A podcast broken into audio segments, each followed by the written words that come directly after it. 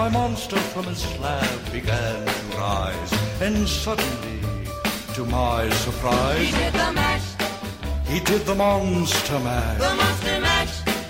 It was a graveyard smash. He did the mash, It caught on in a flash. he did the mash. He did the monster mash.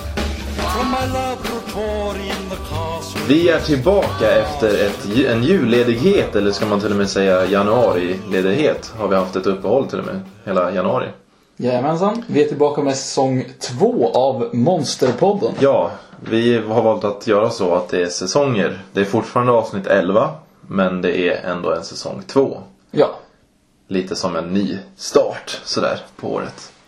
Och idag ska vi prata om monster. Ja, som vanligt. Och jag är Anders Eklöv och mitt emot sitter, Fredrik Emting. ja.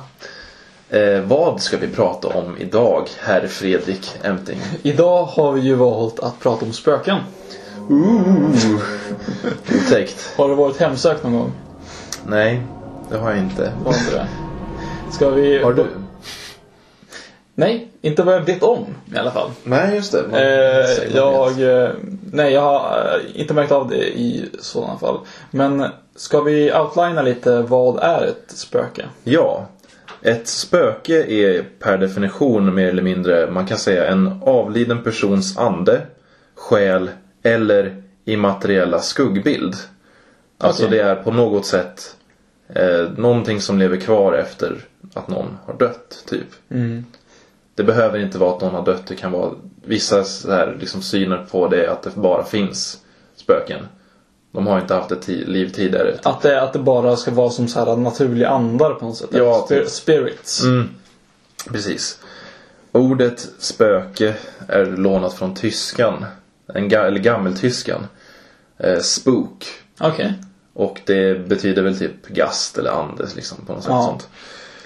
Och eh, det som är intressant med spöken tycker jag är att det har ju funnits tron på spöken. Det har existerat i mer eller mindre alla tider i jättemånga olika kulturer. Nej, alltså hur långt bak kan man... Alltså finns det nedtecknade dokument på, på spöken? Liksom, sen, sen, Nej men det är ju så här allmänt känt att det har funnits i väldigt många olika kulturer f- nästan jämt. Det finns ju till och med, ja andar och spöken finns ju i bibeln och det finns i många mindre, mycket mindre religioner i olika delar av land, världen och så.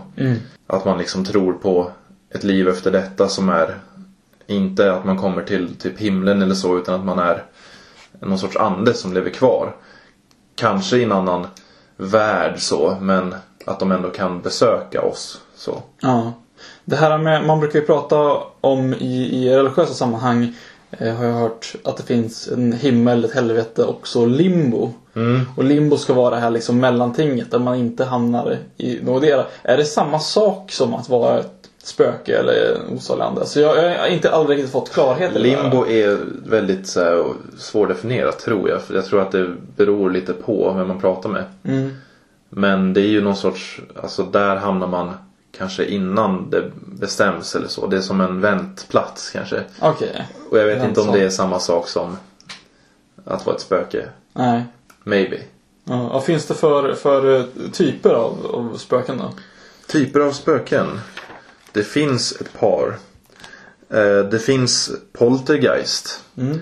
Det är då sådana som kan påverka omgivningen fysiskt. Och eh, alltså, jag tror inte de syns. Utan det är de här klassiska som är vissa skräckfilmer så. och Som de påverkar omgivningen till exempel för oväsen eller flyttar på föremål så. Ja. Alltså, ja, rör omkring Kastar så. grejer eller Ja. leviterar saker eller? Precis. Ja, Men, men, eh, så, så, men alltså de som bara för alltså, oväsen, knackningar och sånt. Mm. Är det också poltergeists? Det tror jag. Ja, okej. Eh, sen har vi gengångare. Mhm. Som är då ofta folk som har dött på ett våldsamt sätt eller olyckligt sätt. Och eh, det är då de som hemsöker för det mesta. Och ja, de kan då antingen hemsöka de som har varit inblandade i dödsfallet eller helt enkelt oskyldiga. Att man, någon flyttar in i ett hus där det har hänt något vidrigt och där finns det något hämnas på någon som är fel kanske. Okej.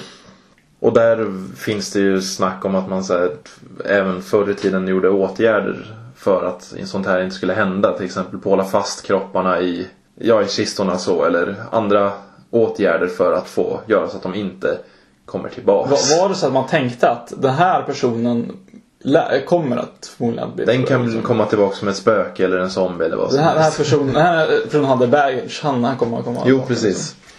Och sen har vi en annan, ett annat namn då som är Gast. Mhm. Och det är väl typ någon sorts samlingsnamn för olika typer av övernaturliga företeelser som spöken och så. Okej. Någon, någon samlingsord liksom. Ja. Det eh, tillhör...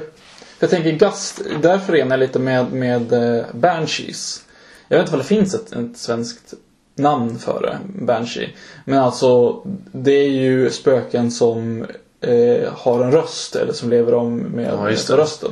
Så här skrikandes eller liksom ropandes och ehm, Ja men som sagt, till skillnad från Poltergeist inte liksom gör ljud av sig via fysiska men utan liksom via, Mm. via en eh, röst då.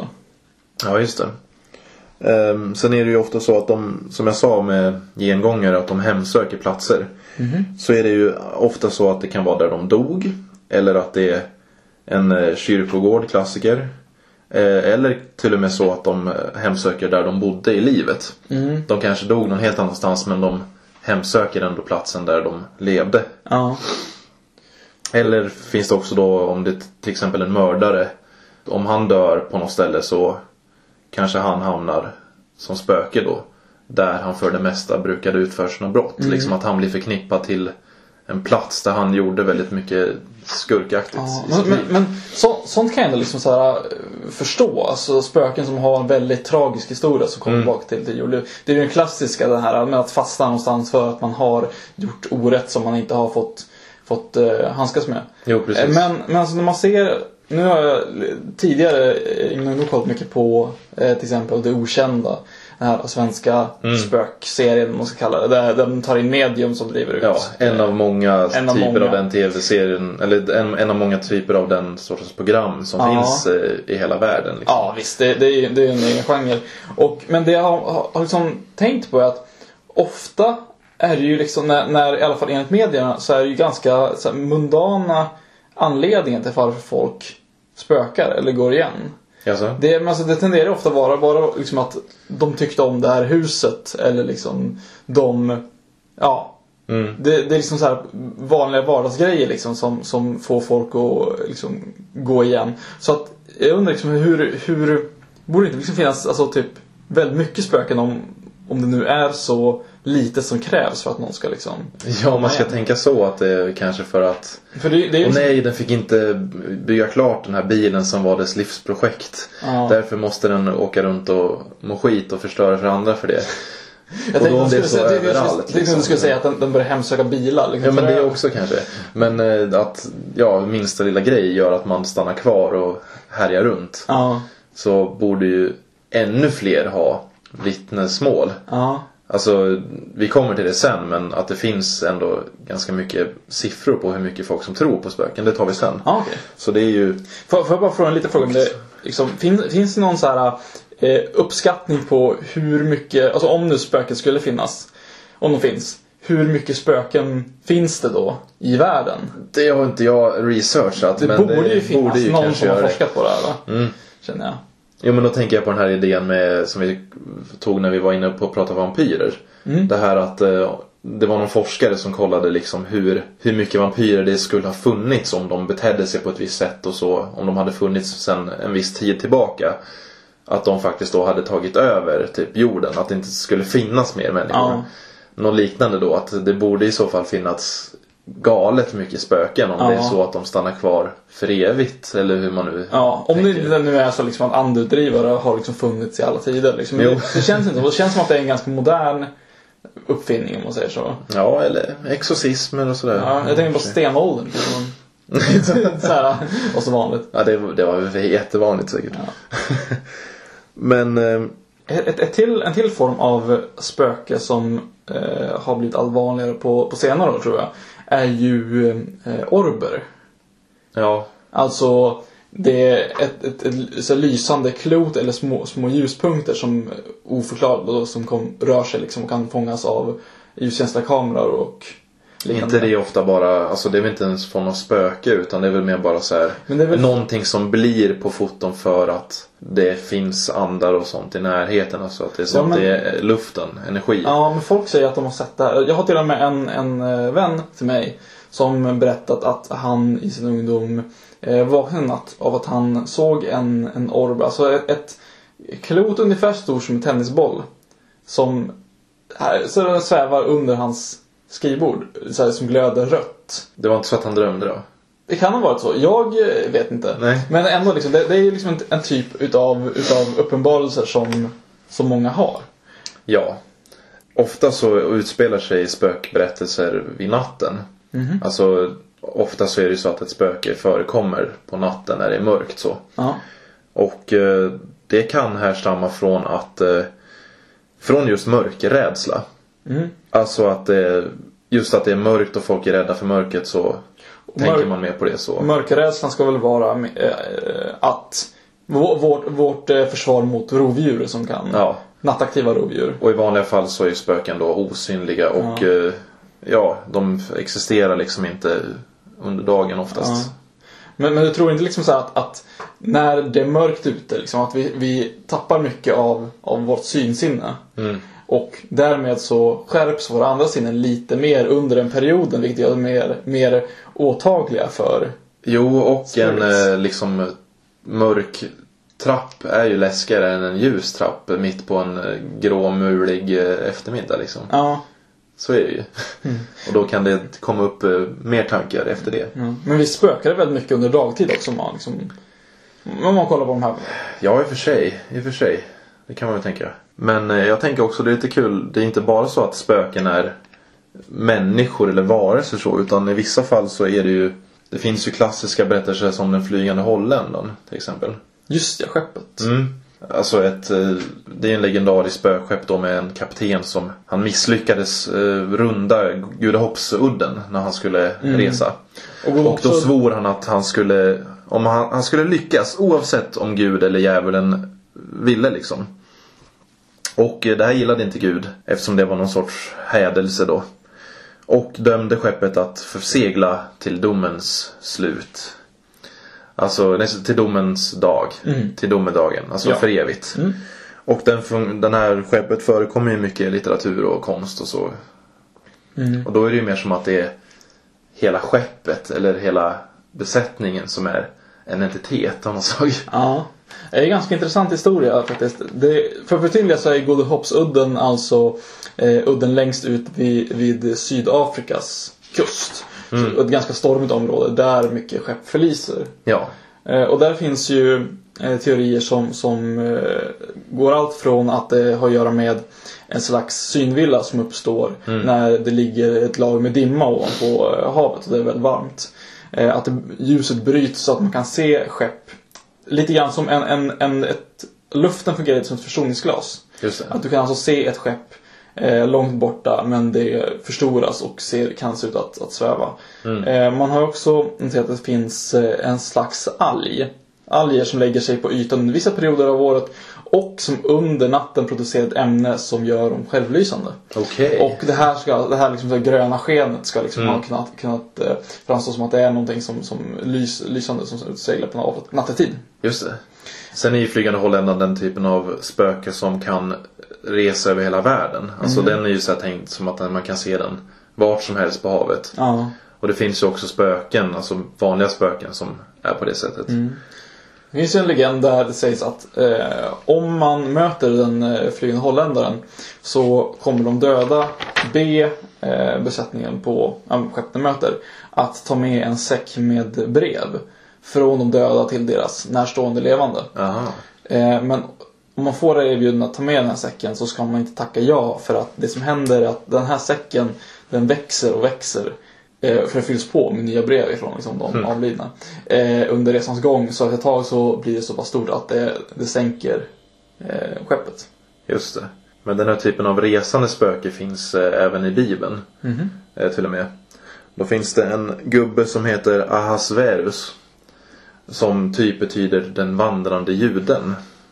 Okej. Och det var ju då i berättelsen att han han nekade Jesus att vila under vägen till Golgata när han skulle dit då. Och eh, sa liksom gå din väg, gå din väg. Mm. Och då svarade Jesus att jag går, men du ska stanna kvar tills jag återkommer.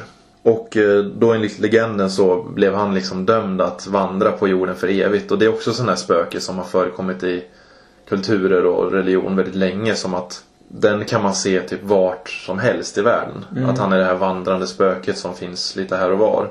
Ja. Det påminner mig lite grann om den här, eh, nu vet jag inte vart den legenden härstammar ifrån. Men eh, det som man idag kanske kallar för, för eh, Pumpkin Jack. Mhm. Alltså eh, den som ska ge ett upphov till, till varför vi karvar pumpor och dylikt Ja, under det.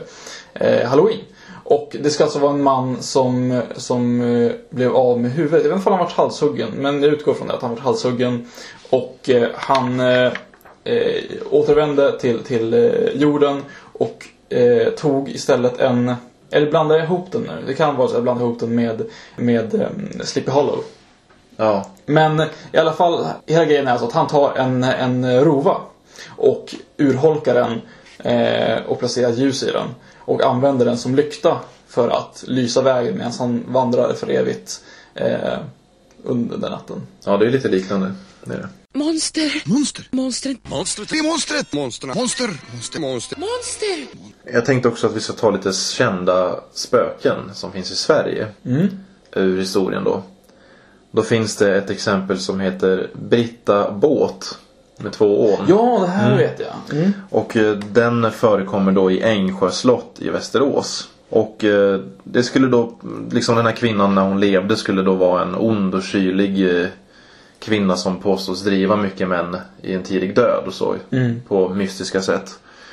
Och eh, tre dagar innan hon eh, dog så gick hon någonting som kallas det dödas julotta.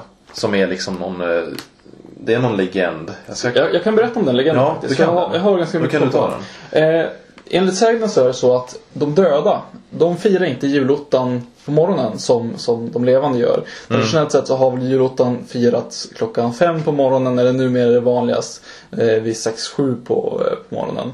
Men de, de döda de firar alltså julottan vid tolvslaget på, på eh, natten mot juldagen. Och det finns ju mycket sägner om folk som har eh, vaknat och trott att de har varit försenade till julottan. De har alltså vaknat strax innan tolvslaget och begett sig dit en sex timmar Mm. för tidigt. Och eh, mötts av, av eh, någon förskräcklig syn. Ja, massa En- folk som, massa spöken och som är Ja, en, en, en, historia, en historia berättar om en, en kvinna vars man var predikant och just hade avlidit. Och hon eh, somnade på ju- julaftonsnatten och vaknade upp då i tolvslaget och begav sig iväg för att hon trodde att det var tidig morgon. Mm. När hon kom in där så, i kyrkan så märkte hon att alla eh, satt bakåtvända. Som satt liksom tvärt emot som man brukar göra i kyrkan. Eh, hur nu det går till vet jag inte för att med tanke på hur sätena ser ut. Men i alla fall så märkte hon att hennes man stod och eh, eh, höll predikan. Mm. Och man, hennes man då såg förskräckt ut när, när han såg henne. Han, han hade gått fram till henne, kramat om henne och sen sagt att du måste skynda dig härifrån så snabbt du kan. Men lämna din kappa i kapprummet. Liksom. Lämna, ta inte med kappan, gå utan den.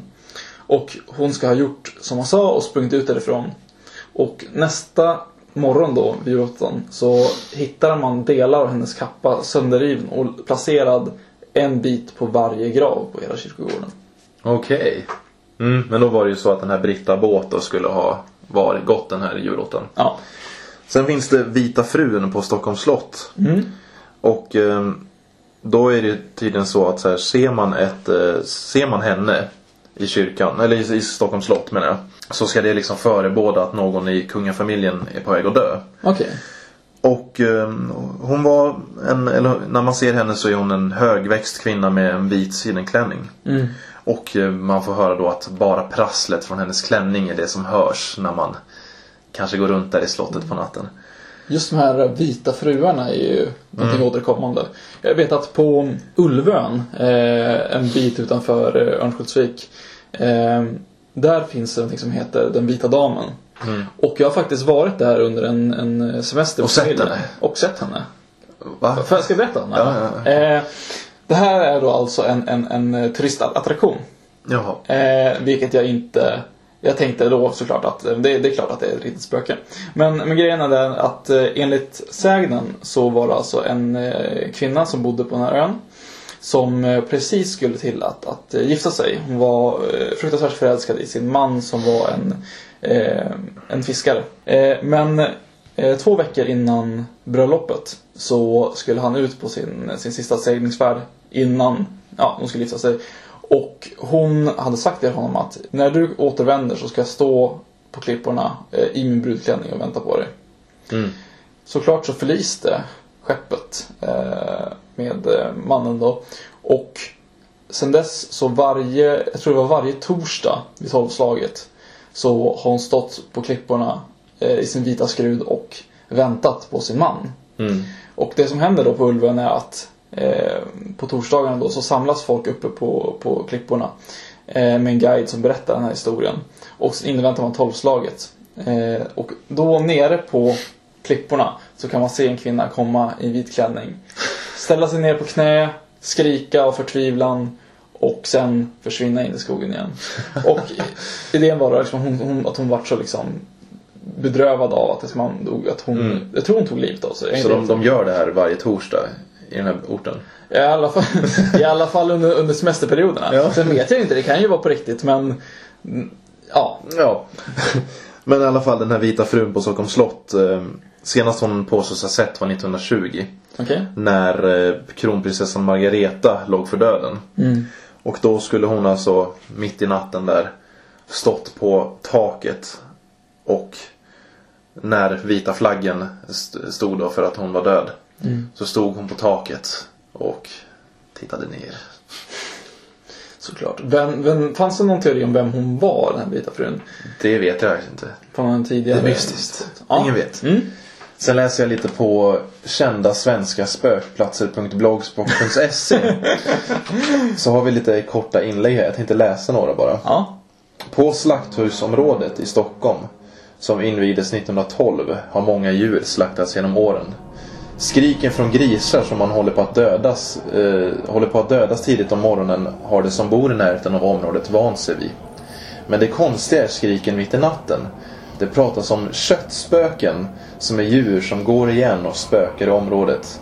När allt är stängt skrämmer spökena dem som passerar förbi halvt från vettet. Det där är ju ganska intressant för jag har alltid undrat ifall, ifall djur också går igen som, som spöken ifall det är möjligt. För att det är väldigt sällan man hör om något sånt. Ja, det finns Och- lite sådana berättelser också med, ja men, Men, spökdjur. men djur, djur har ju väldigt sällan liksom så här äh, ofärdig business som de kommer tillbaka liksom för. Det, det fungerar lite annorlunda. Ja, för att det, det är ju vida känt att i, i eh, England så Mm. finns det ju eh, spökhundar. Eh, som Black Chuck till exempel som sägs ha varit en, en, eh, en spökhund som eh, skapat rivmärken i, i kyrkan i, på platsen där den Mm. dykt upp. Och att de märkena finns fortfarande kvar. Går man in på, nu har jag tyvärr inte namnet på den här uh, orten, men går man in på dess Wikipedia-sida så finns det en bild på de här rivmärkena i, i kyrkporten som är, som är bevarade. Just det. Men det, det är lite intressant faktiskt. Just att jag har inte hört om, om några eh, spökande djur här i, Nej, det är, Sverige. det är inte jättemycket sådana. Så då tar en annan här. Ja. I Hudiksvall har många hört att många hört orgelmusik inifrån kyrkan som ligger mitt i stan. Mm. Det är inte så konstigt med musik från kyrkan. Det konstiga är att flera har hört orgeln spela mitt i natten när kyrkan varit stängd. Mm. Det går rykten om att det är vaktmästare som vill skrämma upp nattliga vandrare. Men andra är lika säkra på att det är spöken som tar över kyrkan på natten och ordnar stora spökfester där. Cool. Jag tycker det är lite häftig bild Ja. bara så här, Just att Ja men ett spöke sitter och spelar på en orgel. Orgel är ju Och väldigt håller så här häftigt instrument. Det är och en- lite otäckt också. Det är en mäktig bild. Jo. Då, liksom. Men det, är en av, av eh, Sveriges mest, och det kanske jag har nämnt tidigare i någon podcast, men en av Sveriges mest hemsökta spökslott ligger ju faktiskt bara en bit härifrån där vi sitter. Jaså? I Gävle, nämligen Gävle slott. Är det sant? Gävle slott byggdes ju under, jag tror det var under fem- 1500-talet eh, som det först byggdes upp. Eh, och då hade det tinnar och torn och såg mer ut som ett klassiskt Bor inte typ kommunfullmäktige där? Jo, Ja. Eh, Men har inte alltid gjort det. Utan det, det skulle vara alltså ett, eh, ett kyrkoslott. Eller kyrkslott ursprungligen. Det vill säga att ett slott där, vad säger man? Ja, centrala delen av slottet skulle vara liksom en liten kyrka nästan. Eller som Ja, en, en, biktplats. Och det här slottet brann då ner under 1600-talet tror jag det var. Och det som står där nu är det som man byggde på nytt då, som inte har någonting att göra egentligen med det, med det ursprungliga slottet rent designmässigt. Men, eh, men, men fungerar ju som, som landshövdingens eh, bostad. Då. Och här ska det alltså bo två stycken spöken. Så, som har varit tidigare eh, innehavare av det slottet innan det brann i grunden. Eh, en man och en kvinna. Och det, det vida känt är att personalen som jobbar eh, berättar att han gillar att gå och släcka alla lampor som, som står eh, igång. Varför vet jag inte, om han är väldigt så här, energispartänkande eller inte. I, eh, i fängelsemuseet, eh, som ligger alldeles bredvid, ska det också vara hemsökt. Och i ett ganska nytt avsnitt utav eh, TCN Det Okända Ja, det där så har jag hört om. var de faktiskt där och jag har inte sett det själv. Nej, inte jag heller. Men, men eh, Hittar de något? det tror jag. Jag tror att det, det, de, de säger att det är hemsökt. Sen vad de kom fram till vet jag inte riktigt. Men Nej. det kan vi tipsa lyssnare om att om ni är nyfikna så gå in där Ja, och, och kika. Ska jag läsa en till berättelse? Ja, gör det. Det är en rätt så skön sida alltså. Ja. Ehm, I den här är det faktiskt ett litet vittne till och med. Ehm, utanför Helsingborg fanns förut ett mentalsjukhus som hette Santa Maria. De patienter som var inlagda där blev inte alltid så vänligt behandlade. Det berättas till exempel att- att en del blev plågade till döds. Idag används lokalerna bland annat av arbetslösa ungdomar som håller på med teater, musik, bild och foto. En ung tjej som varit där berättar. Intill musikrummet fanns ett litet rum som vi använde som studio. Men det var så obehagligt att jag slutade gå in där. Ställde man ner en mugg på bordet fanns den flera decimeter bort när man skulle ta den igen. Stolen du skulle sätta dig på kunde flytta dig, eller flytta sig så att du råkade sätta dig på kanten av den. En gång flyttade sig bordet utan synbar anledning. Ibland frös man fast det var mitt i sommaren. Enligt vad jag har fått höra användes musikrummet som sovrum, sovrum åt metallpatienter som var tvungna att ligga fastbundna för sin egen säkerhet inom, patient, äh, inom äh, citationstecken. I källaren är vissa kulvertar igenmurade. Vissa säger att det beror på osaliga andra, nej, andar. Andra säger att det finns patienter begravda där. För Varför de skulle nu begravas där vet jag inte riktigt. Det Nej, lite- och det här är ju en väldigt klassisk just ett mentalsjukhus. Ja. Att oh, där, är, där var folk sjuka i huvudet och därför går de igen. Men jag förstår varför man tänker så. Jag har ju själv varit på, på Umedalens gamla mentalsjukhus i, i Umeå då. Som ett tag eh, inhystes av eh, Umeå konstskola. För att min, eh, min bror utbildade sig där och, och var med på utställning. Han berättade att under någon natt de hade lite tråkigt där, så att de jobbade sent, så bestämde de sig för att undersöka kulvertarna eh, under byggnaden. För att det bestod, jag tror, av fyra stycken olika byggnader. Och det var byggt så att man skulle kunna ta sig emellan varje byggnad utan att behöva gå utomhus. Just det. Att man kunde alltså ta sig via kulvertarna under vilken dag på året det än var. Jag tror att det finns eh, riktiga jäkla katakomber under högskolan i Gävle också. Ja. Som går typ jättelångt och så. Det är fullt möjligt. För det, det är ju en gammal regementsbyggnad. Så det är förståeligt om det finns tunnlar där också. Eh, men de här tunnlarna under Umedalen var alltså inte avspärrade på något sätt utan var, var tillgängliga för alla som gick på skolan. Och de, någon natt så ja, gick de längs en kulvert som de inte hade eh, gått efter tidigare. Och den gick liksom bara rakt ut och eh, de, det fanns ingen liksom synes vart den skulle sluta. Och efter ett tag så vart det ju så här att men, lampor började blinka liksom och nästan ett skräckfilmstema. Och efter ett tag så kom de fram till en, en stor eh, ståldörr som öppnade. Där inne så fanns det inget ljus. De hörde hur det ekade, det var så ett stort rum. Och det luktade eh, klorin. Och därefter så liksom vågade de inte ta Nej. sig längre utan, utan vände om för det blev för mycket. Och jag kan ju förstå om man är i den situationen liksom att där är det någonstans det, det, det är hemsökt så borde det vara på en sån plats. Ja. Rent, rent liksom så atmosfärsmässigt. Men eh, den här berättelsen då i Helsingborg med Santa Maria mentalsjukhuset. Ja. Så då var det ju poltergeist då tydligen eftersom de flyttade på grejer och så. Ja. Det är ju en klassiker. Jag hittade här en eh, faktiskt om Sandviken. Mhm. Och den får mig nästan att tänka att den här författaren på den här hemsidan är härifrån. Så här. En plats i västra Sandviken i närheten av järnvägsspåret mellan Vallhov och Björksätra måste någonting finnas. Så fort man går där känner man ett fruktansvärt obehag och det misstänks finnas paranormala aktiviteter där som till exempel spöken som iakttar den. Längre upp längs järnvägen vid en fäbod som jag inte minns namnet på har vi, har vi flera gånger upplevt saker. Bland annat oförklarligt, oförklarligt skrik som bara några få av de som varit där då hört. Röster och så en känsla av obehag. Så det här kanske är en jävle författare. Kan vara så. Det här med känslan av obehag är väl liksom ganska... Alltså jag tror inte det behöver vara hemsökt för att man ska känna Nej, obehag. och det är, ju lite så att Alltså tror man på spöken så är det lättare att känna saker. Jag, jag vet att det finns en plats i närheten av, av Övik som inte ens Öviksborna känner till för det mesta. Nej. Eh, och det är alltså ett, ett eh, kärrområde eh, strax söder om Övik då. Där det har varit en så kallad steglingsplats. Där man till exempel avrättade eh, folk som eh, hade begått mord eller andra eh, hemska dåd.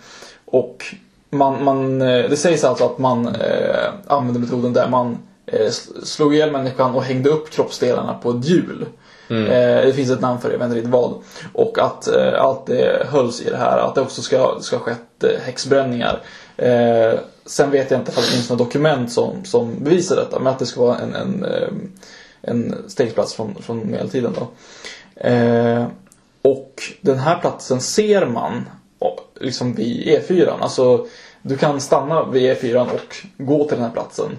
För det, det ligger så pass nära. Så åker man E4 eh, söderut så på höger sida om, om vägen så kommer du eh, kunna se att liksom, en väg går in till ett, ett kärrområde och det, det hänger alltså en skylt eh, där, eller har gjort i alla fall, som, som berättar om, om platsens historia.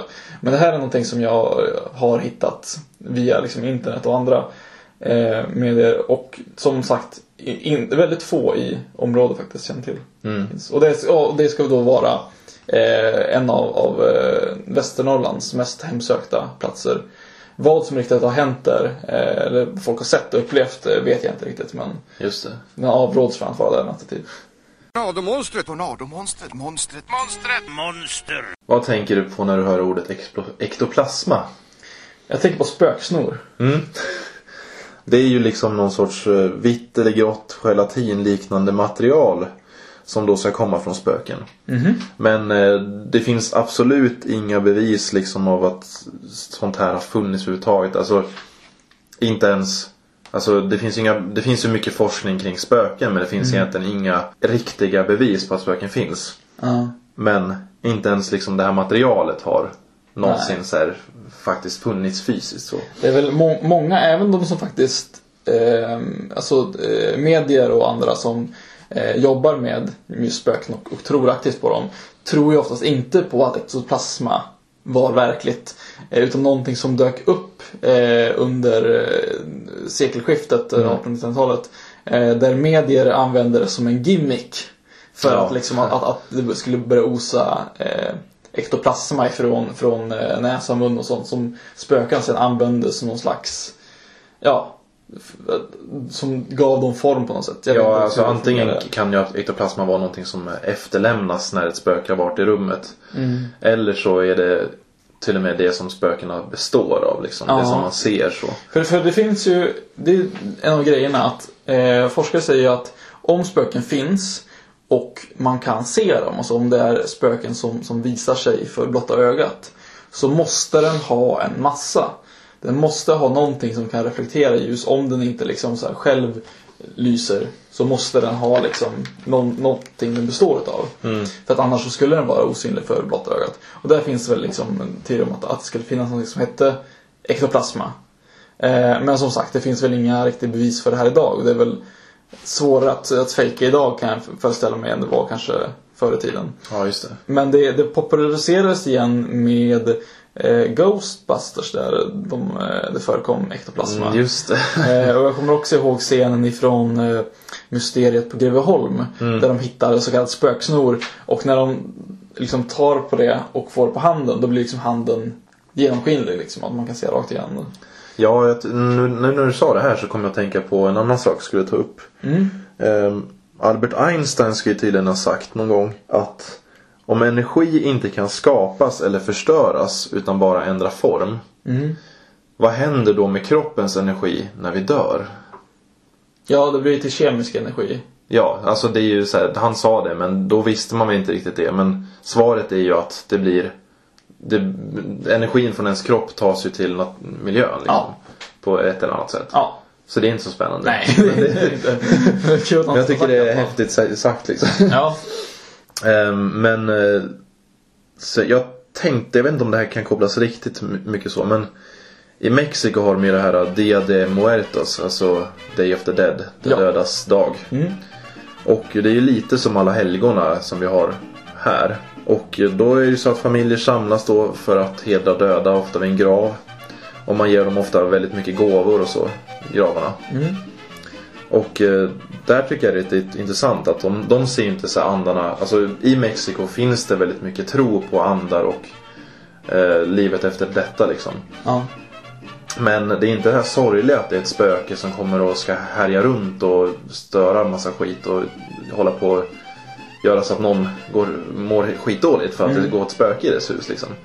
Utan de eh, ser det mer på ett positivt sätt. Utan alltså när de är där och firar de här döda och hedrar dem så. Så är det med att man ser tillbaka på den här människan på ett glatt sätt. Alltså att ja, det var en skön kille liksom. Ja. Det är, det, är ganska, det är en ganska skön inställning på döden överhuvudtaget tycker jag. Jo, att så här, det var en trevlig person och nu har den ännu bättre kanske. Ja. Och, Och inte någonting att det kommer några andar och ska att den kommer tillbaka och ska härja liksom. Men jag tycker det är ganska intressant att, att många eh, stamfolk så ha, har ju en, en eh, tro på, på andar och liksom just på andarna från, från de avlidna. Men det här ses som något ganska självklart och någonting som man ska eh, vädja om. Så att, att ha andar i ditt, ditt hem det är liksom ingenting, oftast ingenting negativt utan det är bra att dina förfäder kommer liksom hemsöka dig för att de, de tar hand om dig. Mm. Och det, det finns de här eh, stammen till exempel som, som eh, har en lång process då de mumifierar alla sina eh, döda i, i sitta sin stol. För att bevara kroppen så fin som möjligt så att anden från den bortgångne ska liksom vara glad och känna att okej, ja, men så länge de, de håller min, kropp i schack liksom, det ser levande ut så kommer jag liksom Ja, det där ta hand om jag- dem. igen. Och också de som tar skallen ifrån eh, sina avlidna och eh, modellerar dem med lera för att efterlikna liksom som de gjorde i livet och sen dekorerar dem och har dem i sitt hem just för att den döde ska liksom finnas där hos dem och liksom Jo, det är mycket sånt. eh, Så att- Framförallt i Mexiko så har de mycket sån kultur. Liksom Ja. att man hedrar de döda väldigt mycket i sina hem på Ja. sådana sätt. Så det är liksom motsatsen till hur vi gör. Vi, här ska vi bara driva bort dem. Mm. Jo, och det är väl, man kan ju se också det här med det efter det. De, bildligt eller bokstavligt nu hur man vill se det. Mm. Så är det ju så när de är där vid graven så är det ju att då får de döda komma till vår värld. Och liksom stå där vid graven och träffa familjen. Den Mm. gamla familjen som lever. Och familjen som lever får träffa dem liksom. Mm. Så det är lite den mötet. Och då är, är spöket där och det är en fin stund. Det är inte Ja. ett helvete liksom. Nej, precis. Men eh, jag tänkte Du pratade lite om program som är okända och så. Ja. Och eh, det finns ju väldigt mycket, speciellt amerikanskt finns det väldigt mycket. Ja. Det finns ju till exempel Ghost Hunters och eh, Ghost Adventures. Ghost Adventures eh, kollar jag ju ganska mycket på. Ja, Mycket- din flickvän tittar väl väldigt Ja, mycket på det är mycket därför jag, jag har sett det. Och det som jag tycker är så här, man kan ju tänka så här, det finns ju så mycket sådana program. Ja. Och jag tänker, tänker de här människorna att det är legitimt på riktigt? Eller är det bara liksom kul TV? Alltså det, det är TV bara. Alltså typ såhär, jag tror, det, jag, tror, de, är, de omnämns ju ofta som reality-TV på Ja. något sätt ändå. jag tror det finns alltså, tre grupper där egentligen. Jag tror det finns de som inte tror på det, som gör det bara för att de tycker att det är en kul grej eller det blir bra TV. Eh, sen finns det nog de som är, är skeptiker men som ändå liksom håller sig liksom ett öppet sinne eller vad man ska kalla det. Alltså de, de, de halvt tror på det, kan acceptera det. Och sen finns det de som är väldigt inbitna på att det faktiskt finns spöken och det här blir oftast väldigt dålig TV Ja. i och med att de läser in ungefär allt som kan läsas som, som andar som andar. Jo, precis. Jag minns att jag såg en, en, en sån serie, jag tror det var från USA, jag minns inte namnet på den. Men där de gick ner i någon, någon eh, krypta eh, som öppnade upp, en gammal krypta och, och eh, fotograferade. Och på en gång när man tagit ett foto så fick de panik, alla rusade upp och de frågade ja, men vad du såg? Och då visade de såklart upp den här bilden på det här eh, spöket som de hade fotat. Och så fort de kom ner hade, hade de ett spöke uppenbarat sig och de fotade på bild. Eh, vad som visar sig på Eh, bilden är alltså ett dammoln. Ett helt vanligt dammoln som liksom, det känns ganska naturligt att en krypta som har varit orörd i Jo, jo. 600 år liksom innehåller en del damm. Ja. Som rörs upp när det kommer ner en 6-7 pers. Ja, och luft. Och luft. Så att jag, jag tror att det är en blandning där faktiskt. Det känns som, jag tycker när, när, när jag liksom kollar på, på så att Ghost Adventures till exempel, att det känns ändå som att de här personerna faktiskt, i alla fall i stunden, tror på Ja. det de gör. Sen finns det ju medium till exempel som de är okända och så som tydligen tror på det. Eller om det Mm. Ja. bara är Vissa är väl säkert bara lurendrejare. Alltså Ja. de vet det själva.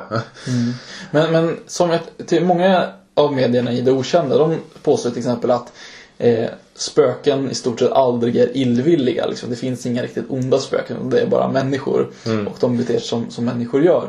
Men alltså, vad tror du? Tror du att det finns liksom, om det, om det nu skulle finnas andra, finns det liksom så här ill, illvilliga eller onda? Det där är också så här, man kan antingen se det som spöken eller demoner. För, Ja. det, för det är ju många, det finns ju till och med filmer som leker med det liksom att Först tror man att det är ett spöke men sen är det en demon. Och ja, jag vet inte om man kan säga koppla, göra dem till en bara. Ja. Men just det det är ett, det är typ ett spöke som är och härjar och är dum liksom. Ja. Fast en demon ändå. Ett eh, väldigt känt fall är ju eh, The Bellwitch Haunting.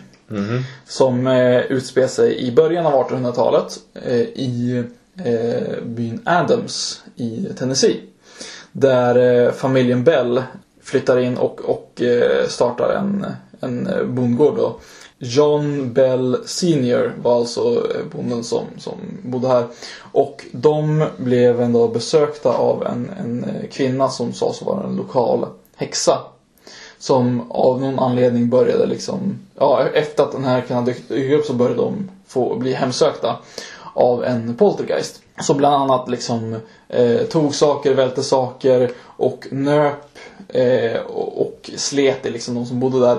Och också ibland skrattade och hånade dem. Eh, så att det kunde alltså göra läten också. Och det här sägs vara då första fallet där någon blev dödad av ett eh, spöke. Sättet som den dödade honom på är dock lite märkligt för att det sägs alltså att eh, den här John Bell Senior blev eh, förgiftad. Alltså familjen hittar honom en morgon med en, en giftflaska och att de hörde då en, en röst som sa att det, det där tog allt hand om honom. En, liksom, en kvinnoröst som viskade. Själv kanske tycker det låter lite mer som att han tog sitt eget liv. Ja. Eh, men det är i alla fall vad, vad sägnen säger. Sen är det lite otydligt om huruvida det här bara är en, en folksägen eh, helt och hållet. Eller hur mycket som ligger bakom den här historien. För att den nedtecknades först en 60 år efter att de här Ja, sagt- det är en klassiker. inträffat. Och en, en, en, eh, en bok om ämnet sägs ha varit baserad på, på eh, John Bell Seniors son Richard Bells dagbok. Men ingen har någonsin sett den här dagboken så det är lite otydligt huruvida den faktiskt existerat. Och då ska alltså den här sonen Richard Bell ha eh, tecknat ner det här när han var runt 30 år eh, gammal. Medan eh, händelserna inträffade när han var mellan 6 och 10 år gammal. Just det. Intressant. Men eh, jag tänkte på det här just med Ghost eh, Adventures och Hunters och allt vad det heter. Ja. Eh, jag hittade en eh, artikel som heter Are Ghosts Real? Science says no oh oh oh på livescience.com från oktober 2014. Och eh, jag tyckte de skrev så kul om just Ghost Hunters. Eh, Ghost Hunters now in its te- 10th season of not finding good evidence for ghosts. liksom de har hållit på skitlänge men det är egentligen aldrig så här riktiga Ghost Hunters, är de, det är alltså, de letar aktivt på bevis på... Det tror jag. Ja. Men liksom det är aldrig så att de faktiskt kommer fram till någonting verkar det som. Lite roligt. Men sen läste jag också på Slate.com i en artikel som heter Why do people believe in ghosts? Från 2014 september faktiskt. Och då tar jag ett citat där som jag tyckte var intressant. But it's true that if you already believe in ghosts or are told that a place is haunted, you are more likely to interpret events as paranormal. Alltså att... Alltså jag, som jag nämnde tidigare, liksom att när man tror aktivt på spöken eller fått höra när man ska besöka ett hus att här är det otäckt liksom. Då blir man automatiskt, eller inte automatiskt men många blir påverkade så att det blir lättare att uppleva saker. Alltså att man kanske tror att det händer saker. Okej, Hur ja, det, det, det? är naturligt liksom att man blir mer på hugget liksom om Mm. det eh, händer någonting. Där. För till Men- exempel, jag läste också någon annanstans att hallucinationer är ju typ mer vanligt än vad man egentligen tror. Alltså så här, folk ser, alltså just den, den hjärnaktiviteten att man ser hallucinationer Mm. händer tydligen oftare.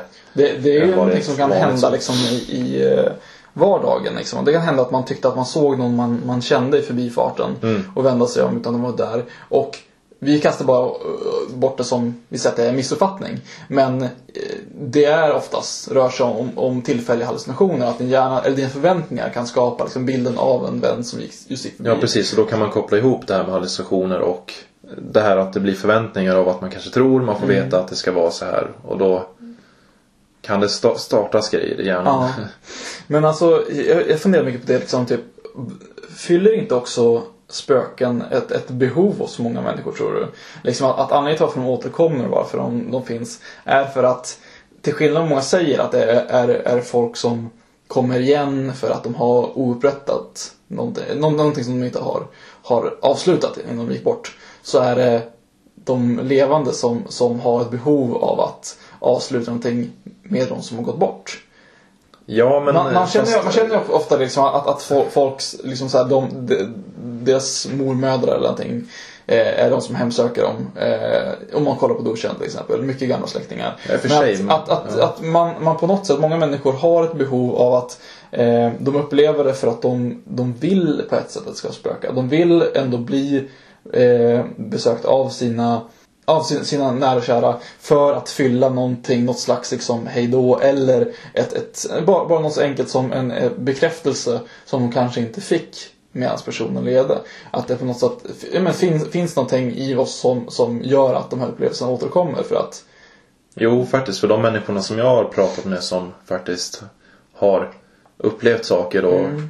så och tror på, liksom de tror ju ofta på spöken och då är det ofta någon sorts familjemedlem så. Mm.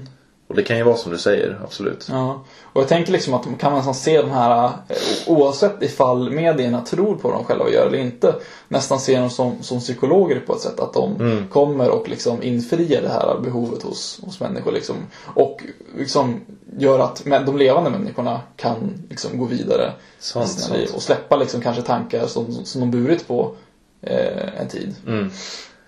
Men det här tycker jag är intressant i samma den här Are Ghosts Real?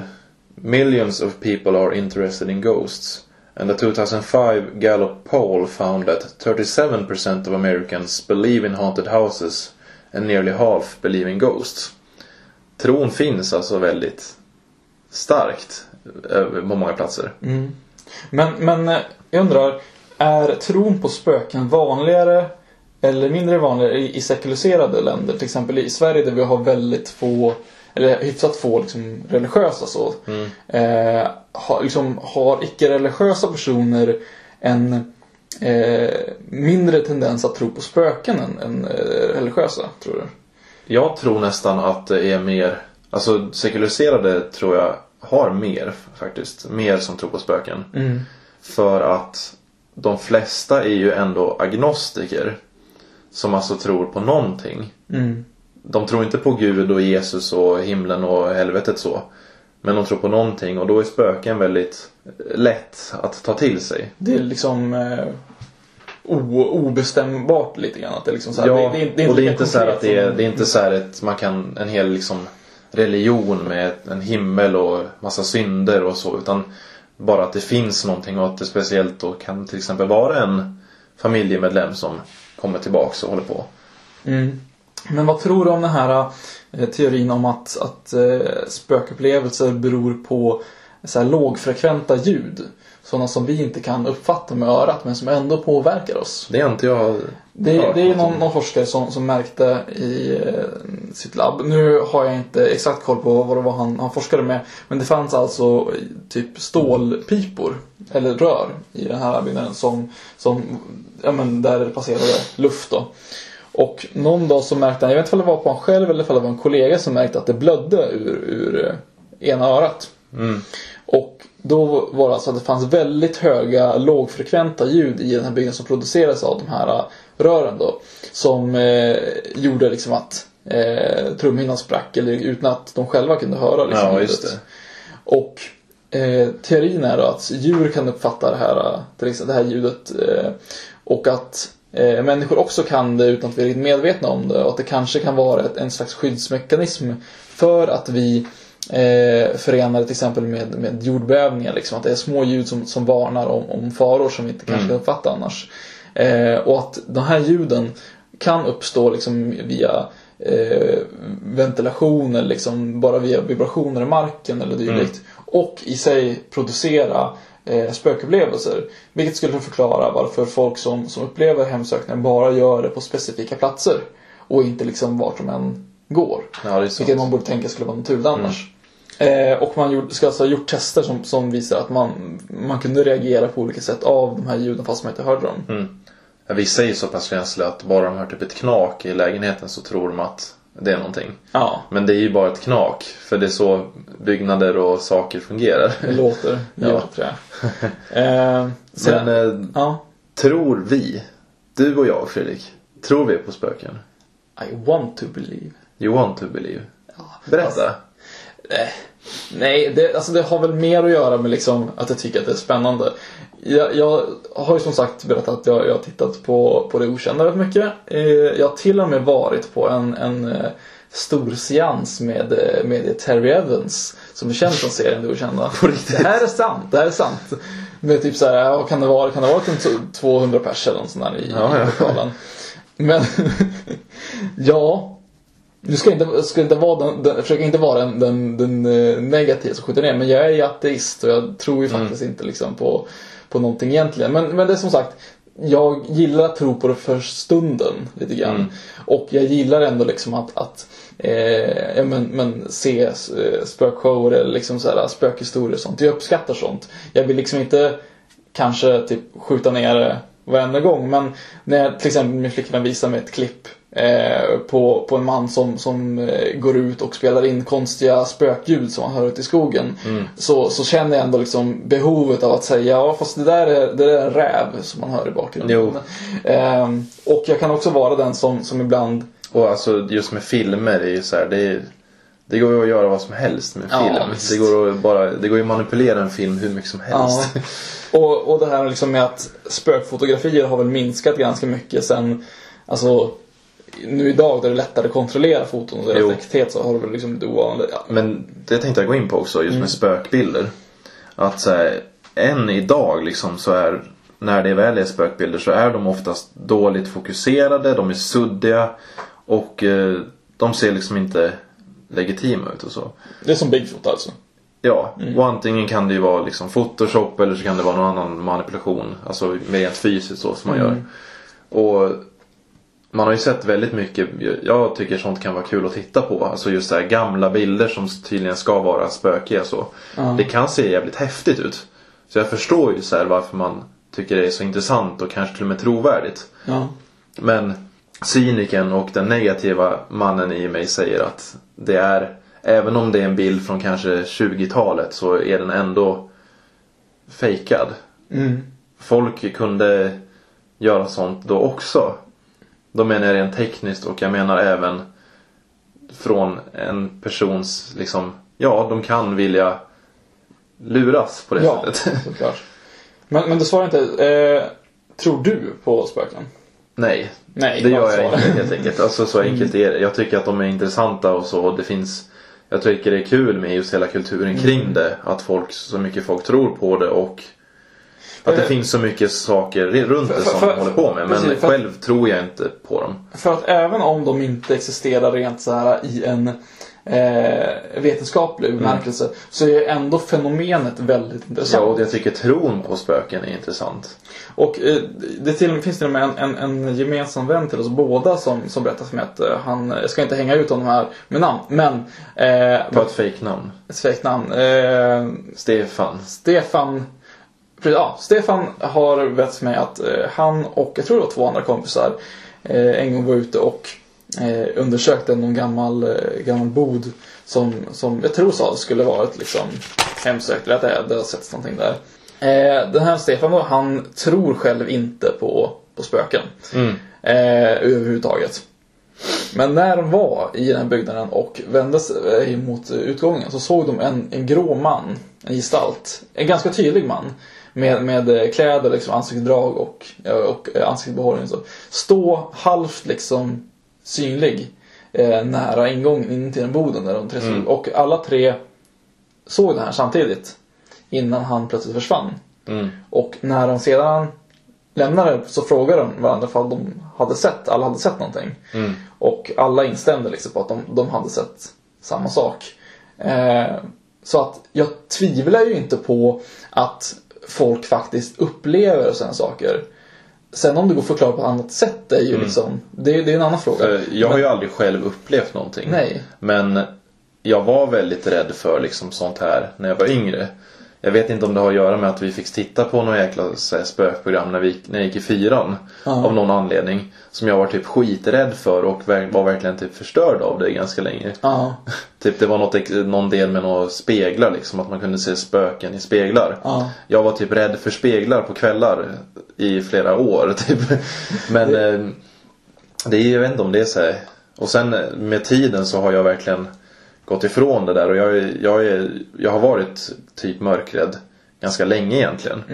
Men bara för några år sedan har det så helt runnit av mig och jag bryr mig inte ett piss om mörker. Alltså, jag kan gå i vilken byggnad som helst helt mörkt och Ja. bara gå och fixa någonting så här för att jag, jag bryr mig liksom inte. Ja, men så har det för mig också. Jag tror att eh, liksom ganska lång tid att man, man vart liksom obekväm när det var mörkt liksom. Men, men eh, numera så har det liksom försvunnit ganska hårt. Men eh, det ska tilläggas också att, att, att Stefan också nämnde det att han eh, anser ju att det här upplevelsen som han hade kan, kan förklaras med någon så här, eh, man säger mindre masspsykos. Liksom. Den sam- han, säger, han har också sagt att eh, man kan ju minnas saker i efterhand. Liksom. Att hjärnan lägger Jo, till jo. detaljer eh, i efterhand som, som kan få det att verka som att flera upplevt samma, samma saker.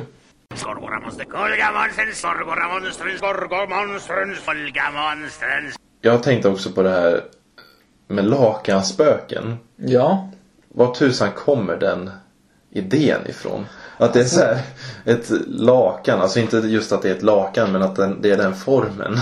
Men jag, jag tror liksom att, att, att det kommer nog från, från eh, början av, av eh, när spökfotograferingen började. Liksom, när det började bli liksom ett, ett, de första kamerorna kom. Eh, och man märkte att man kunde fejka de här. För att det, det som man oftast gjorde, man, man skapade ju inte en, en tydlig gestalt. Nej. Utan oftast använder man ljust objekt eller någonting med, i framkallningen som skapar en vit otydlig fläck som kan uppfattas som, som människoformad. Mm. Och jag tror att de här vita fläckarna är det som gett upphov till bilden av spöken som liksom vita Ja, jag, lakan. jag, tror tycker det en, jag tycker det är en kul bild bara. Ja. Alltså hur de ser ut. Jag, jag- jag skulle gissa på att det är därifrån det, Mm. det kommer. Faktiskt. Ehm, sen finns det också det här med sömnparalys, det känner du till va? Ja. Eh, det är också en förklaring som man kan ta fram. Alltså en, en teori till en förklaring. Mm. Och sömnparalys är ju det här att när man sover och man liksom sover väl inte riktigt. Det är väl som att bara typ en del av hjärnan sover. Ja. Så att typ kroppen och ens ögon liksom, man är typ vaken på det sättet att man kan se i rummet. Mm. Men man sover typ ändå. Mm. Och man upplever det liksom som att man inte kan röra på sig och man ser ju väldigt så här, det man ser liksom i rummet och man kan se hallucinationer av det. Jag själv har upplevt det här minst en gång i alla fall. Okej. Eh, att jag inte kunde röra mig verkligen som krampaktigt så och jag såg stuff liksom. Ja. Men det vet jag ju att det var Alltså hjärnan så Ja. att det, det, det vet jag ju Det- efteråt när jag vaknade så. Det kändes Jo, så. det- Och det är ju en förklaring så att folk ser det på natten och så. Och att det Ja. kan vara väldigt otäckt. För det är väldigt otäckt att ha sömnparalys. Många, enligt mig själv och enligt många andra som har haft det. Jag pratade bara med, med, en, med en vän alldeles nyligen som ganska ofta eh, får eh, sömnparalys. Eh, och då inte ens kan öppna ögonen utan liksom är helt förstenad. Ehm, så att det här är nog alltså, ganska vanligt. För jag, jag har nog träffat flera som har berättat. Jag själv har aldrig upplevt det Nej. en gång. Så att jag undrar ifall det bara är att, att olika människor olika känsliga för det. Jo, jo. Eh, och det finns också en, en, en form av sömnparalys där för, för det, det som händer liksom är att, att den medvetna delen av din hjärna vaknar men inte den, den som styr din motorik. Precis. Så att det, en del av hjärnan kan vara vaken men andra inte. Och det finns ju också eh, Och då känns det ju, det som man ser som liksom inte finns där. Ja. Blir ju väldigt verkligt då eftersom man ändå upplever det. Man Precis. upplever det ju faktiskt. Du, du kan ju vara Men- medveten fast att hjärnan fortfarande drömmer. Och Ja. då uppstår ju de här hallucinationerna som, Mm. som eh, du och många andra eh, pratar om. Jag tror har inte känner- min starka minnesbilder alls av Nej. eh, vad jag än såg. Men jag vet att jag kille- såg grejer och att det var jävligt otäckt. Vi känner väl en, en kille som ganska ofta, eller ganska regelbundet hallucinerar liksom eh, när han eh, liksom vaknar eh, liksom mitt i natten eller Ja, jag tror jag vet vad du menar. så att eh, och, och liksom utgående från vad han berättat så är liksom är ju typ spöken och annat att se sånt eh, skulle ju bara bara anses normalt i jämförelse. Verkligen. Eh, jag har ett litet vittne från en eh, låtsaspappa från väldigt långt tillbaka. Okej. Som bodde i ett hus då. Som jag också bodde i ibland. Och han berättade att han Ja men eh, sovrummet var liksom väldigt nära toaletten och sen var det en lång eh, korridor så. Och då hade han hört att någon besökte toaletten. Och att det liksom spolades och eh, handfatet och allt det där. Och så hade han frågat då min mamma så här, var, var, alltså var du på toaletten nyss? Och det hade inte hon varit. Nej. Och det hade inte han heller. Och det där trodde ju han liksom, och han tänkte ju då att det var hans pappa. Hans döda pappa. Då återkommer vi till det. Mm. Att liksom det, man tror och vill att faktiskt den här kära familjemedlemmen ska återvända på något sätt. Mm. Jag vet ju inte vad jag tror på det där men liksom det var ändå så här en berättelse som jag har hört. Ja. Det finns ju, jag tycker en sak som är ganska intressant eh, som har dykt upp nu på senare tider. Mycket i och med de här spök, eh, amerikanska spökprogrammen. Det är ju olika sätt att kommunicera med, med spöken. För att eh, det är ju inte alla som eh, likt medium kan kommunicera via liksom, ja, vad man ska säga, något slags språk. Utan många har ju uppfunnit eh, olika metoder och olika maskiner som de använder det. för, att, för att kommunicera med, med eh, spöken. En variant som jag har hört om är alltså att man, man placerar eh, ficklampor. Tre stycken. Jag minns inte nu vad varje ficklampa skulle stå för. Men varje ficklampa ska alltså stå för, för eh, ett svar av någon typ. Där eh, två, eh, en blinkning står för ja och en, två blinkningar står för nej. Alltså att, att ficklamporna blinkar. Och Typ man, morsekod. Ja, lite grann. Men det man gör är alltså att man, man, man slår på med lamporna och sen så skruvar man upp lamporna precis bara så att de slocknar. Mm. Och så ställer man dem, dem i rummet och sen så ska man ställa ja eller nej frågor. Och vänta. Och efter ett tag så kommer alltså de här lamporna att blinka till. En gång för nej och två gånger för ja. Och det här är någonting som ni kan pröva hemma själva liksom. Det är ganska enkelt om ni bara Ja. ficklampor. Nu vet jag inte hur, hur Så kan ni fungerar med- pröva eh, Bloody Mary också i spegeln Ja, på toaletten om ni vill. Det, det, det finns ju faktiskt förklaring till, till Bloody Mary. Jaså? För att det, det du gör är... Det är det här när man kastar vatten på en spegel och liksom ser väl grejer. Ja, du behöver bara... Jag tror att det enda du behöver göra är att utsätta dig själv för, för ljus. Eh, och sen ställer fram en spegel och stirrar rakt in i den i ett antal sekunder. Och det kommer uppenbara sig ett, ett rött ansikte i spegeln. Eh, och som då är det här spöket Bloody Mary. Metoden, som jag inte prövat själv, för jag tycker det helt ärligt känns lite obehagligt. Eh, det, det som händer är att det röda ansiktet som dyker upp är ditt eget. Alltså att ögat ställer in sig tillfälligt liksom på mörkret och innan in sig helt så, så eh, kommer du uppfatta lite av ditt, eh, ditt ansikte med förutsättningen att det finns lite, lite ljus i rummet. Eh, så att du kommer att se ditt eget ansikte liksom i svagt rött sken och liksom så här, du kommer antagligen inte se liksom ögon och mun och näsa och sånt så, här, så, så tydligt i och med att det är så pass mörkt. Men Just det. det är därifrån det det ska ha kommit att det var en lek liksom man skulle Mm. framkalla den här. Jag tänkte också på det med spökfoton. En klassiker är ju de här gruppfotona på kanske en eh, bataljon i en armé eller ett klassfoto och så. Och så ser man på bilden Men den där personen som står där Den var ju död vid det här tillfället det här fotot tog. Det är ju en klassiker. Ja. Att man ser liksom en person Oftast lite i bakgrunden att Men vad gör den personen där? Ja. den var inte där. Den, var, den är död. Nå- någonting som, som är, är, är eh, nästan ännu obehagligt tycker jag. Det är liksom då i viktorianska England under perioder fanns en, en eh, tradition av att man fotade av alla döda. Alltså man klädde upp dem som att de levde. Ställde upp dem i stolar med hjälp av olika så pinnar och så plankor i ryggen för att de skulle liksom hålla sig raka. Och sen så tog man ett familjefoto med den avlidne för liksom att minnas dem. Eh, och det finns alltså jättemycket foton på, man ser att människorna ser liksom lite fel ut. Och de sitter tillsammans med sina levande familjemedlemmar. Och det är, liksom, det är genuint äkta foton och det var, det var på modet att man skulle göra så här ett tag. Och det är ju liksom eh, ju, fruktansvärt obehagligt när man, när man inser det. Det är ju liksom inga spöken. Det är, här är ju helt naturligt bortgångna människor. Men ändå så är det något så otroligt makabert över det. Jo, det kan jag förstå. Men sen det här med gamla foton kan ju också förklaras av att det är tidigt fotografi. Att det är dubbelexponeringar och det, det blir liksom fel bara Ja. med fotot. Att den kanske tar en halv bild på första fotot och sen kanske den halva bilden stannar kvar till nästa foto som tas och så blir det åt helvete. Idag finns det ju programvaror där du kan lägga in bilder och eh, det här programmet läser alltså av eh, om en, en eh, liknande färger återkommer. Alltså om, om man eh, redigerar någonting, en bild i Photoshop till exempel, så kommer områdena eh, där man har ändrat saker att alltså, färgpixlar kommer, kommer att återupprepa sig mycket oftare eh, kring de områdena. Och det här programmet gör då att de här lyser upp liksom i en klarare färg så man ser tydligt vart det liksom man, man kan använda det här för att till exempel kolla på, på modetidningar att se liksom hur mycket de har Ja, redigerat, så här, kändisar och sånt.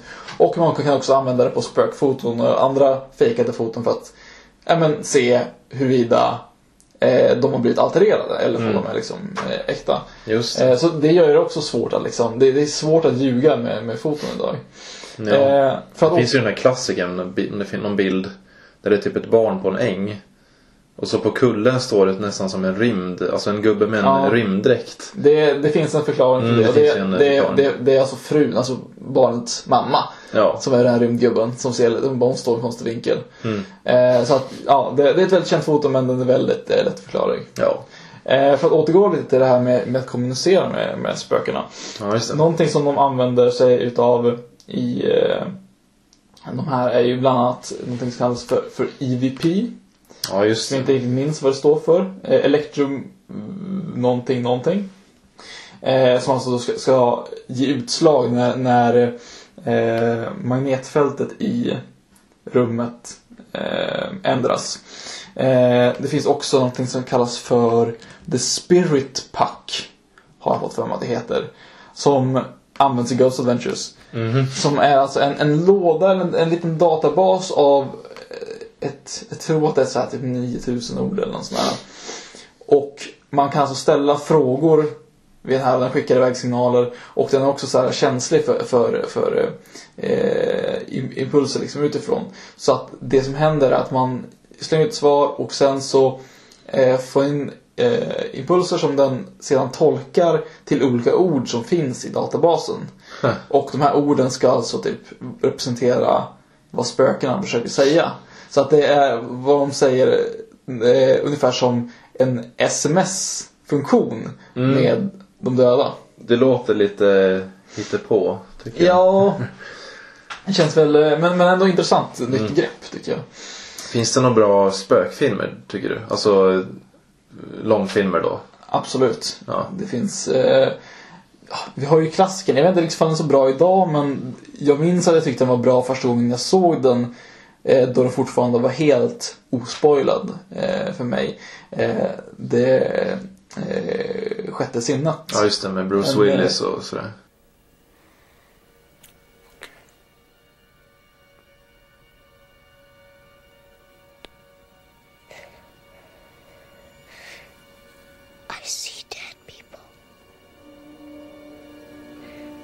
Riktig klassiker. Jag har faktiskt inte sett den. Jag, jag vet ju vad den slutar med. Ja. Men jag har Mm. inte sett den. M. Night Shyamalans eh, genombrott och ja, han, det har väl liksom bara gått ut för efter det. Men, men ändå så, så eh, tycker jag att den, den fyller en stor roll i, i eh, med en spökfilm. För att jag tror innan dess så, så gjordes det väl inte spökfilm på samma sätt riktigt. Det har ju mer rört sig om, om traditionell skräckfilm. Mm. Ehm, och efter det så har man väl mer kommit in på de här eh, filmerna där, där spöken haft rollen som någonting mer än bara, bara eh, skräck. Liksom, sådär. Jag minns eh, The Others. Mm, det är faktiskt en av mina stora favoriter. Den är jäkligt bra faktiskt. Med det är ju, Nicole Kidman. Det är väldigt klassiskt bara att de är ett, en familj som är i ett hus och det Mm. eh, är spökar. Också en, en film som man ska se eh, utan att, att veta spoiler. Har ni inte... Det är en jättestor spoiler. Eller liksom, det finns en väldigt stor Ja. spoiler man kan göra det. Så att om ni inte vet hur filmen The Others slutar och ni inte har sett den så vill jag att ni på något sätt hyr den eller laddar ner den eller köper den redan nu och ser den så snart ni kan för att det är en väldigt bra film och eh, som sagt, gör det nu innan ni får en eh, spoilad. Men det, det är faktiskt en, en obehaglig film just för att den spökerierna är subtila i början. Mm. Det är så, liksom, så små grejer. Eh, och atmosfären är fantastisk Ja, i den är här. jättebra. Liksom, mycket dimma, ett gammalt hus liksom. Mm. Och, eh, de börjar... Eh, han är där, hon bor där, Nicole Kidman bor där. Det är väl eh, typ för no massa år sedan. Ja, så det är väl så här det är väl 1800-tal jag kanske. tror att Tidigt det 1900-tal. är inte un- kanske. under, under första världskriget. Så Ja, något sånt. Eh, och Nicole Kidman är väl någon, någon eh, adelsfru eller något dylikt. Som Mm. bor i den här stora herrgården då med sina två barn. Eh, två stycken, eh, en, en eh, tjänstekvinna och en, en eh, trädgårdsmästare och så vidare. Och eh, hennes man är då ute i kriget. Eh, hennes barn lider av eh, någon form av sjukdom som gör deras hy väldigt ljuskänslig. Så att de, så här, de har draperier och sånt för alla eh, fönster. Ja, just det. Och plötsligt så börjar de märka liksom, de hör ljud, saker flyttar sig och sakta men säkert så, så händer det konstiga, konstiga saker i det här eh, hemmet. Och även deras tjänstefolk börjar bete sig märkligt efter ett tag. Just det. Så den kan jag verkligen rekommendera. Mm. Eh, en annan film som jag tycker gör det här med, med spöken väldigt, väldigt bra är ju The Devil's Backbone Okej. av Guillermo del Toro. Mm. Som jag faktiskt såg ju ganska sent men som jag verkligen, verkligen eh, uppskattade. Och, och tricket tror jag med, med, med just spökfilm är liksom att det går, om man inte ska göra liksom skräck rakt upp och ner så gäller det att man, man hanterar just spökerierna på ett, på ett subtilt sätt och får kanske handla om något mer än bara Jo, folks upplevelser. För det har ju gjorts. Det är många filmer som kan vara väldigt bra och de Ja. är subtila i början men sen ballar det oftast ut den sista halvtimmen. Ja. Att det blir liksom demon shit och massa annat crazy. Mm. Att det blir för mycket. Ja. Och just Devil's Backbone utspelar sig på ett eh, barnhem. Den, den är väl lite så här den spirituella föregångaren till, till Pans labyrint. Det är lite samma känsla i den. Om man blandar Pans labyrint med, med eh, filmen Barnhemmet som man gjorde senare så får man väl Devil's Backbone lite Ja, jag tänkte prata om barnhemmet. Ja. Det gillar jag. Men, men just i Devil's Backbone så tar eh, spökerierna en, en sekundär roll kan man säga. Att det här är speciellt sagt un, under inbördeskriget i, i Spanien. Och eh, i huvudsak så handlar det om, om det här barnhemmet och deras, dess tragiska historia och vad som händer liksom med människorna där när kriget bryter ut. Eh, och spöket finns med där för att liksom förmedla den här eh, tragiska historien. Det finns där liksom som, som en mörk energi konstant genom filmen. Och även fast man får se liksom hur, hur spöket ser ut så känns det ändå som att det är aldrig riktigt säkert ifall han är där eller inte. Nej. Eh, Jag kan varmt rekommendera den och den eh, ovanligt typ ljus eh, spökfilm om man Mm. säger det. Liksom så här. Jag gillar just eh, El Orfanato då. Barnhemmet som också är en spansk film. Eh, Den är ju också så här otäck på ett väldigt försiktigt sätt. Ja, man minns ju när, när den kom, de där bilderna av eh, säckpojken. Mm. Alltså det här lilla spökbarnet som har liksom... Fast den läskigaste scenen är när de kör den här knacka i väggen-leken. Ja. Det är ju otäckt som fan. Ja, Se den. Fan. Eh, The väldigt- Shining är ju också en spökfilm Ja, tycker jag. just ja. Det är ju typ en spökfilm. Ja. Den är väldigt flippad så kanske inte jättetydligt att det är spöken men det är ju mer eller mindre ett hemsökt hotell Ja. som de är på. Grejen där var väl att Kubrick som gjorde filmen ville att den skulle vara mer svårtolkad än, än boken Mm. av Stephen King. Eh, och det framgår väl inte riktigt fall, fall det är liksom ett eh, hemsökt eller fall eh, helt enkelt den här författaren och mannen eh, blir vansinnig liksom. Om det är, han, det är hans alkohol eller drogproblem som gör att, att det här händer. Och det gillar jag också. Det här det, det är också subtilt på, på ett sätt som jag tycker funkar med, med spökfilmer. För att allt för ofta blir det den här att det börjar väldigt mysigt, eh, subtilt och sen ballar det ur mot slutet för att amerikanska biopubliken måste liksom ha någonting köttigt. Ja, vad heter den här ganska nya med det här äh, spökjägarparet som är baserat på något verkligt folk? Oh, det, finns ju någon som heter Annabelle som är... Ja, det är ju någon spirituell uppföljare. Ja. Och ja, den heter The Conjuring. Ja, den tycker jag var bra tills den ballade ur. Ja, men det, det, det väl liksom så, så sagt samma sak med den. Att det, det är mycket film som faller på det. Liksom att De anser att amerikanska biopubliken kan inte, de blir inte nöjda om de inte får liksom sitt, se sitt spöke. Eh, eller få sitt monster. Eh, och där då så är det många av de här filmerna som, som får ett sånt slut. Även filmen eh, som jag uppskattade väldigt mycket till, till första hälften, eh, som jag tror heter det, Awakening.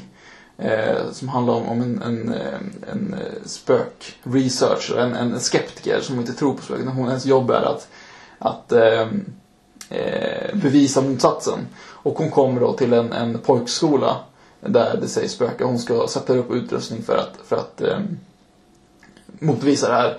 Eh, väldigt mysig film, men, men den tappar liksom mot hälften. Eh, för att inte tala om exemplet, ett exempel som jag sett ganska nyligen. Eh, en, en väldigt välkänd film. Som jag uppskattade faktiskt mycket mer än vad jag förväntat mig jag skulle göra. Och det är ju eh, Paranormal Activity. Ja, de har, jag tror jag har sett till och med tre av filmerna. Ja.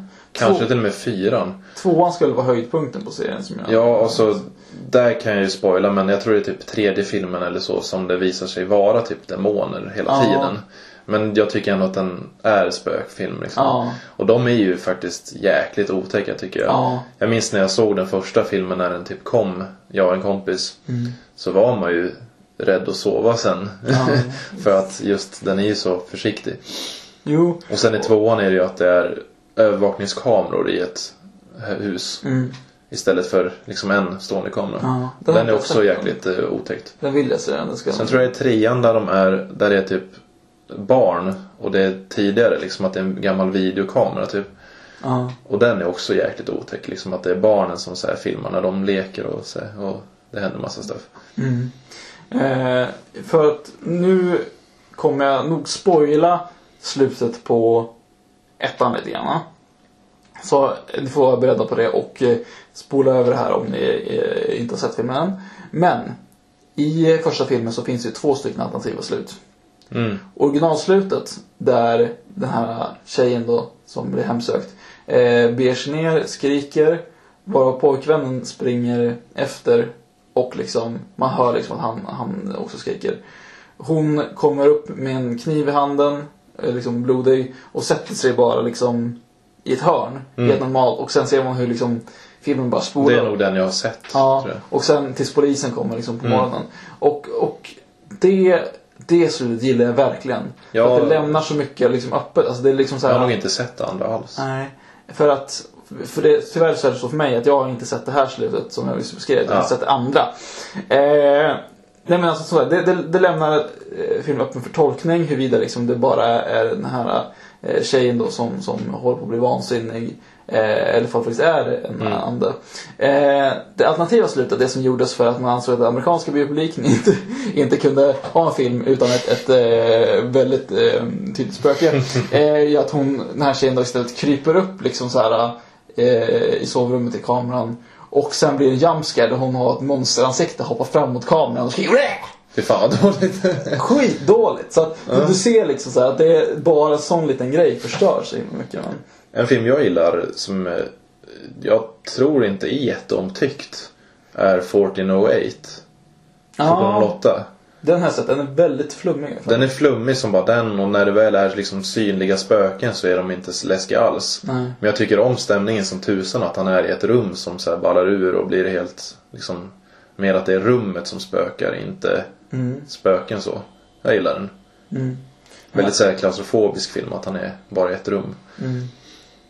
En, en eh, serie, en bokserie som jag tycker är jävligt läbbig är ju den här eh, Lilla spöket Laban. Ja, usch. För att, jag menar, i början när man är liten så tänker man inte så mycket på. De bor ju i det här slottet. God morgon sol. Mm. Hela familjen.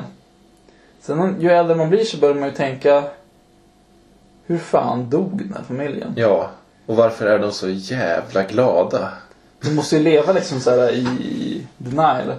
Mm. Nå- någonting måste ha hänt där hela familjen dog på en och samma gång och de här barnen dog i väldigt tidig ålder. Så att... Otäckt. Gans, ganska obehagligt. Ja. Usch. Oj. Otäckt. Sen har vi Ghostbusters. Det är läskigt.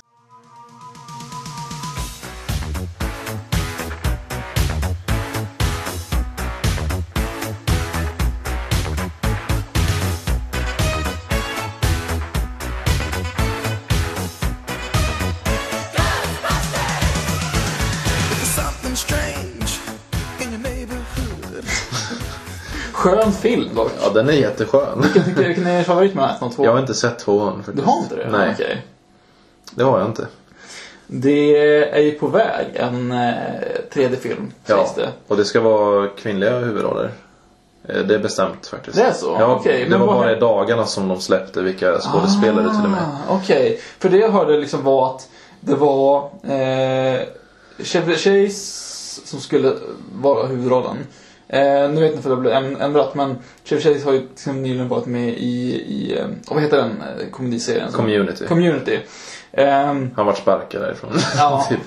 Eh, Bill Murray skulle då inte ha, ha tackat ja till den här rollen och eh, även en an, av de andra eh, skådespelarna ska ha tackat nej. Eh, och sen var det väl, hette han Aykroyd? Ja, Dan Aykroyd. Han dog nyligen. Ja, jag tror det. Ett år sedan. Han blev ett spöke. Ja.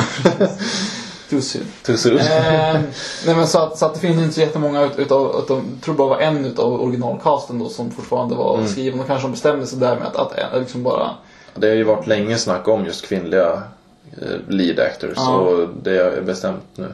Jag Ja. vet. Men det kan Eh, bli kul. Ja. Absolut. Hon har ju armar och ben och pratar normalt. Det gör väl inte monster inte? Vi får väl se när vi slår ner henne. Vad tycker vi om spöken, Fredrik? Ja. Om vi ska sätta ett avslutande betyg här.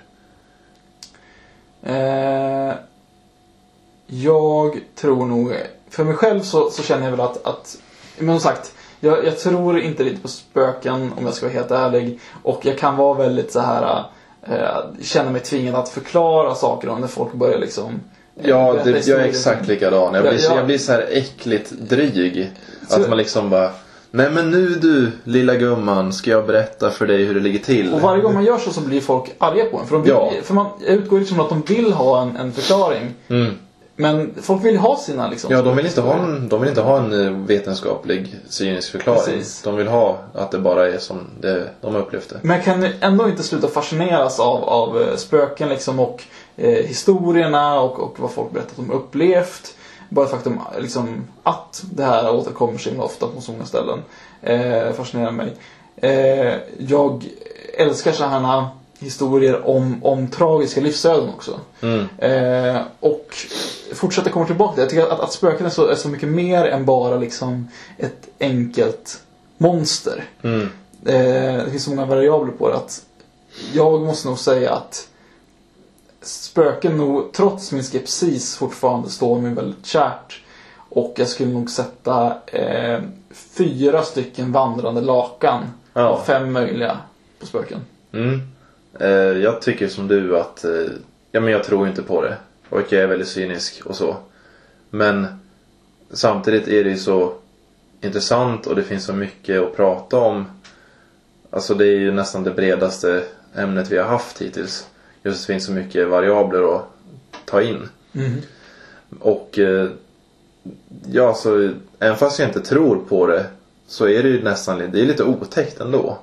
Jag blir nästan rädd nu när vi sitter och pratar här. En, en, en, en, en lite kul grej som jag tillägga var ju när jag satt hemma nu nyligen och researchade på, på poltergeists. Och plötsligt så rasar en av saker i ett kök nere på golvet. Åh fy fan. ingenting. Där fick man kalla kårar Ja. kan jag säga. Jag ger i alla fall eh, en fyra också. Ja. För att de är så pass roliga att prata om. Och görs de rätt så blir det väldigt bra film utav det Ja, fyra styckna ljusblobbar, bollar, orber av fem. Mm. Så Och med det så tackar vi väl för första avsnittet av säsong två. ja, Eller, så fortsätter vi hoppas på en eh, grym säsong. Ja. Så eh, lyssna igen eh, nästa gång. Och kontakta oss på monsterpodden.gmail.com om ni vill. Eller på vår Följ oss på. Facebook. Det är, det är nästan det bästa. Följ, följ oss på Facebook. Ja. Nästa gång, då ska vi prata om monster. Missa inte det. Ja. They played the monster mash. Out from his coffin, Drac's voice did ring. Seemed he was troubled by just one thing. Opened the lid and shook his fist and said, Whatever happened to my Transylvania twist? It's now the mash, It's now the monster the mash, monster mash. and it's a graveyard It's smash. now the mash, It's caught on and a flash. it's now the mash. It's now the Monster Mash. Now everything's cool. Drac's a part of the band, and my Monster Mash is the hit of the land. For you, the living, this mash was meant to. When you get to my door,